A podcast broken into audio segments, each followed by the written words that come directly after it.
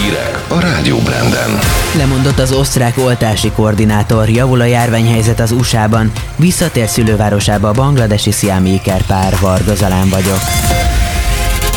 Köszöntöm Önöket! Ausztriában lemondott tisztségéről a főoltási koordinátor, miután kiderült, hogy nem tájékoztatta a bécsi kormányt a Pfizer vakcina pótlólagos beszerzési lehetőségéről.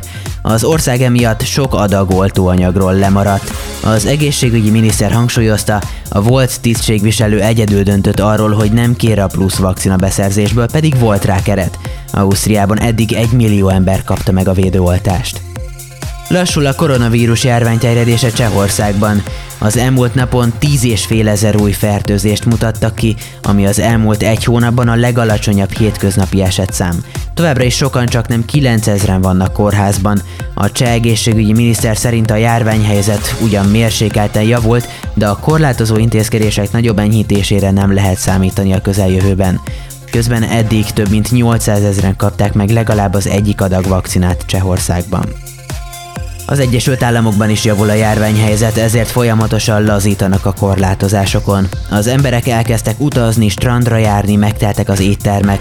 A járványügyi hatóságok ugyanakkor óvatosságra intenek, nehogy megismétlődjön az, ami Európában történt, vagyis hogy a lazítás után elszabadult a járvány, ezért újra szigorítani kellett. Két év után hazatérhetett szülővárosába a magyar orvoscsapat által szétválasztott bangladesi sziáméker pár. A műtét óta eltelt másfél évet a főváros Dakka központi katonai kórházában töltötték a kislányok, valamint szüleik. Az egyik gyermek felépülése szinte akadálytalanul zajlik, hamarosan óvodába járhat majd. A másik kislány állapota is javul, bár jelentős fejlesztésre szorul. Következő műtétük egy helyreállító plastikai beavatkozás egy év múlva várható. Addig a rehabilitációs csapat videótelefonon követi majd a két gyermek állapotát. Most egy pillanatra vissza Magyarországra. Idén még több településre jut el a Térzene program. A pályázatra már nem csak az 5000 fő feletti városok, hanem a kis települések is jelentkezhetnek. Az eddigiekhez képest az is változik, hogy mostantól az előadó művészek helyett az önkormányzatok pályázatait várják. A nyertes településeknek 30 koncertet kell rendezniük, amihez 7,5 millió forintos támogatást kapnak az államtól. Összeszámolják a lakott területeken fészkelő erdei füles bagyokat.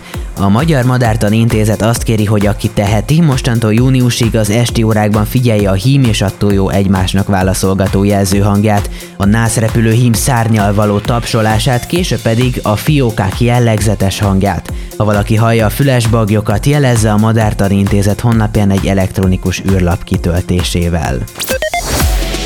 Időjárás. Franciaországban és az ibériai félszigeten anticiklon alakítja az időjárást, amely miatt arrafelé napos száraz idő van. Dél-Spanyolországban néhol már 25 fok is előfordul.